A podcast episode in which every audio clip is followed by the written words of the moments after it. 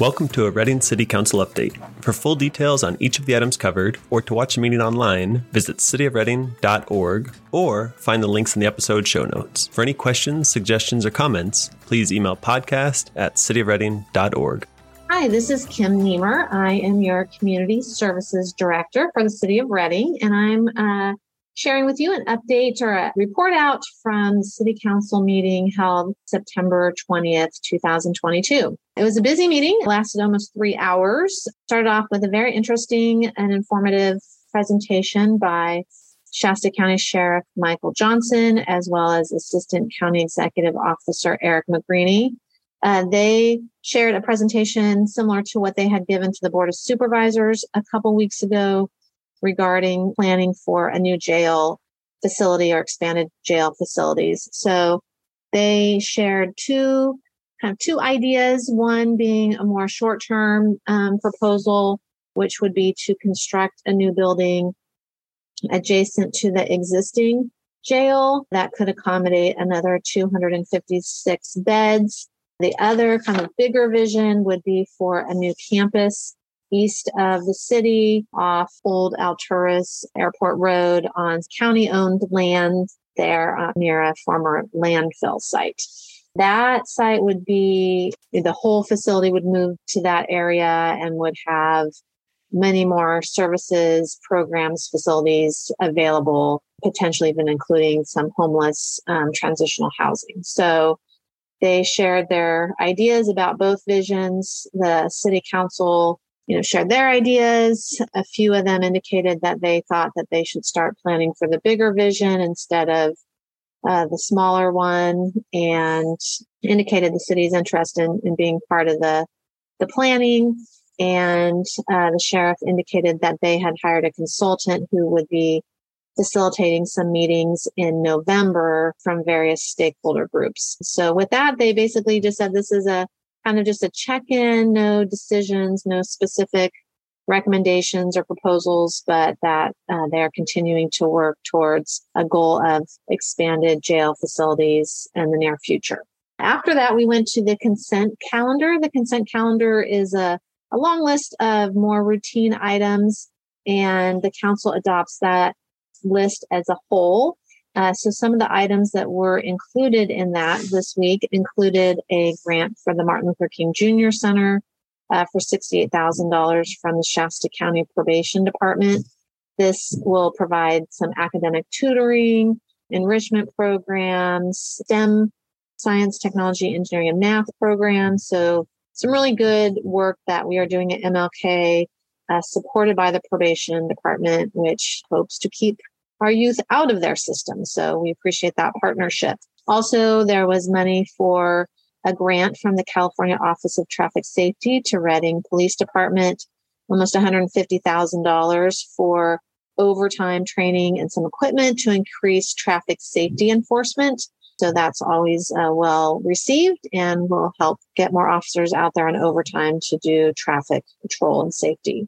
Also, for those who've been around for a while, you'll know that the city had a riverboat a few many years back and it ended up going to the Shasta County Fire Department and now it's coming back to the Redding Police Department. So the Redding Police Department is hoping to do patrols along the Sacramento River within the city limits and this boat which was originally a grant from the McConnell Foundation will be used for that purpose. We gave an update on a number of economic stimulus projects. These were done after COVID-19 to get some projects out out to bid for local contractors and we've had over $3 million in projects completed and uh, more on the way. We heard a presentation from Assistant City Manager Sherry DeMaagd on consideration of a citywide fire mitigation program. Um, Sherry provided some background on what they were doing, um, the recommendation.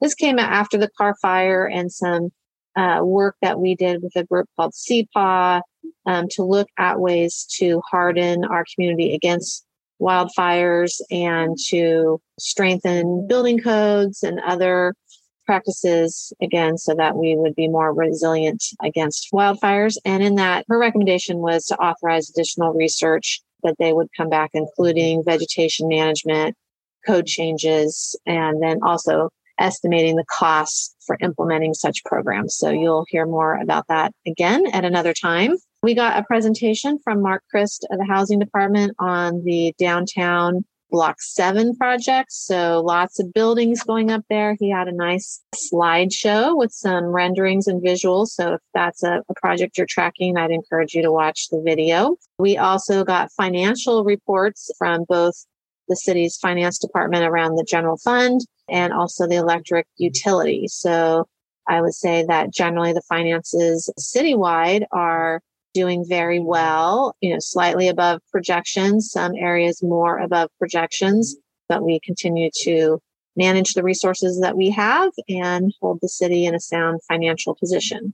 The electric utility continued to explain that they are sending out more money than they're taking in right now in a plan to uh, make some capital investments and also in a very turbulent uh, resource time. So the drought impact on hydroelectric sources as well as the high temperatures this summer have sort of taxed our model and we've had to pay more money for power than we typically like to do, but they are managing it well and we'll be coming back with a, a, report again in the next quarter to let the council know how they're doing. Additionally, probably one of the topics of most interest was a report out at the end of the meeting by the city attorney regarding the case uh, in the Redding Rancheria versus City of Redding on the right of way on South Bocelli, uh, adjacent to the proposed casino site. So in that case, the court has found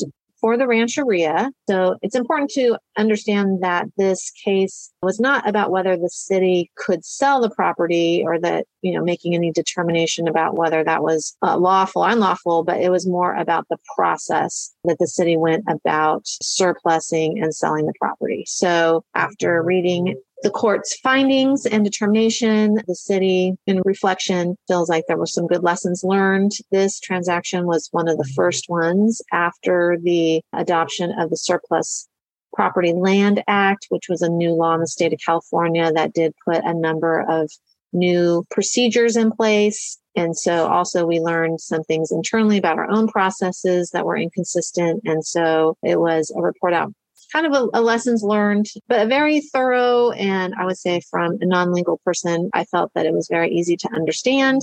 So if you're real interested in that subject, again, I would, I would watch the video. But the final action by the council was to rescind the resolution as well as unwind the sale. So those two were approved unanimously at the conclusion of the meeting. And after that, we had two council members who attended the League of California Cities conference. They reported out on some of the sessions that they had attended and also some good things learned from our, our peer cities. So it was a very interesting meeting. Thank you for listening in and be well.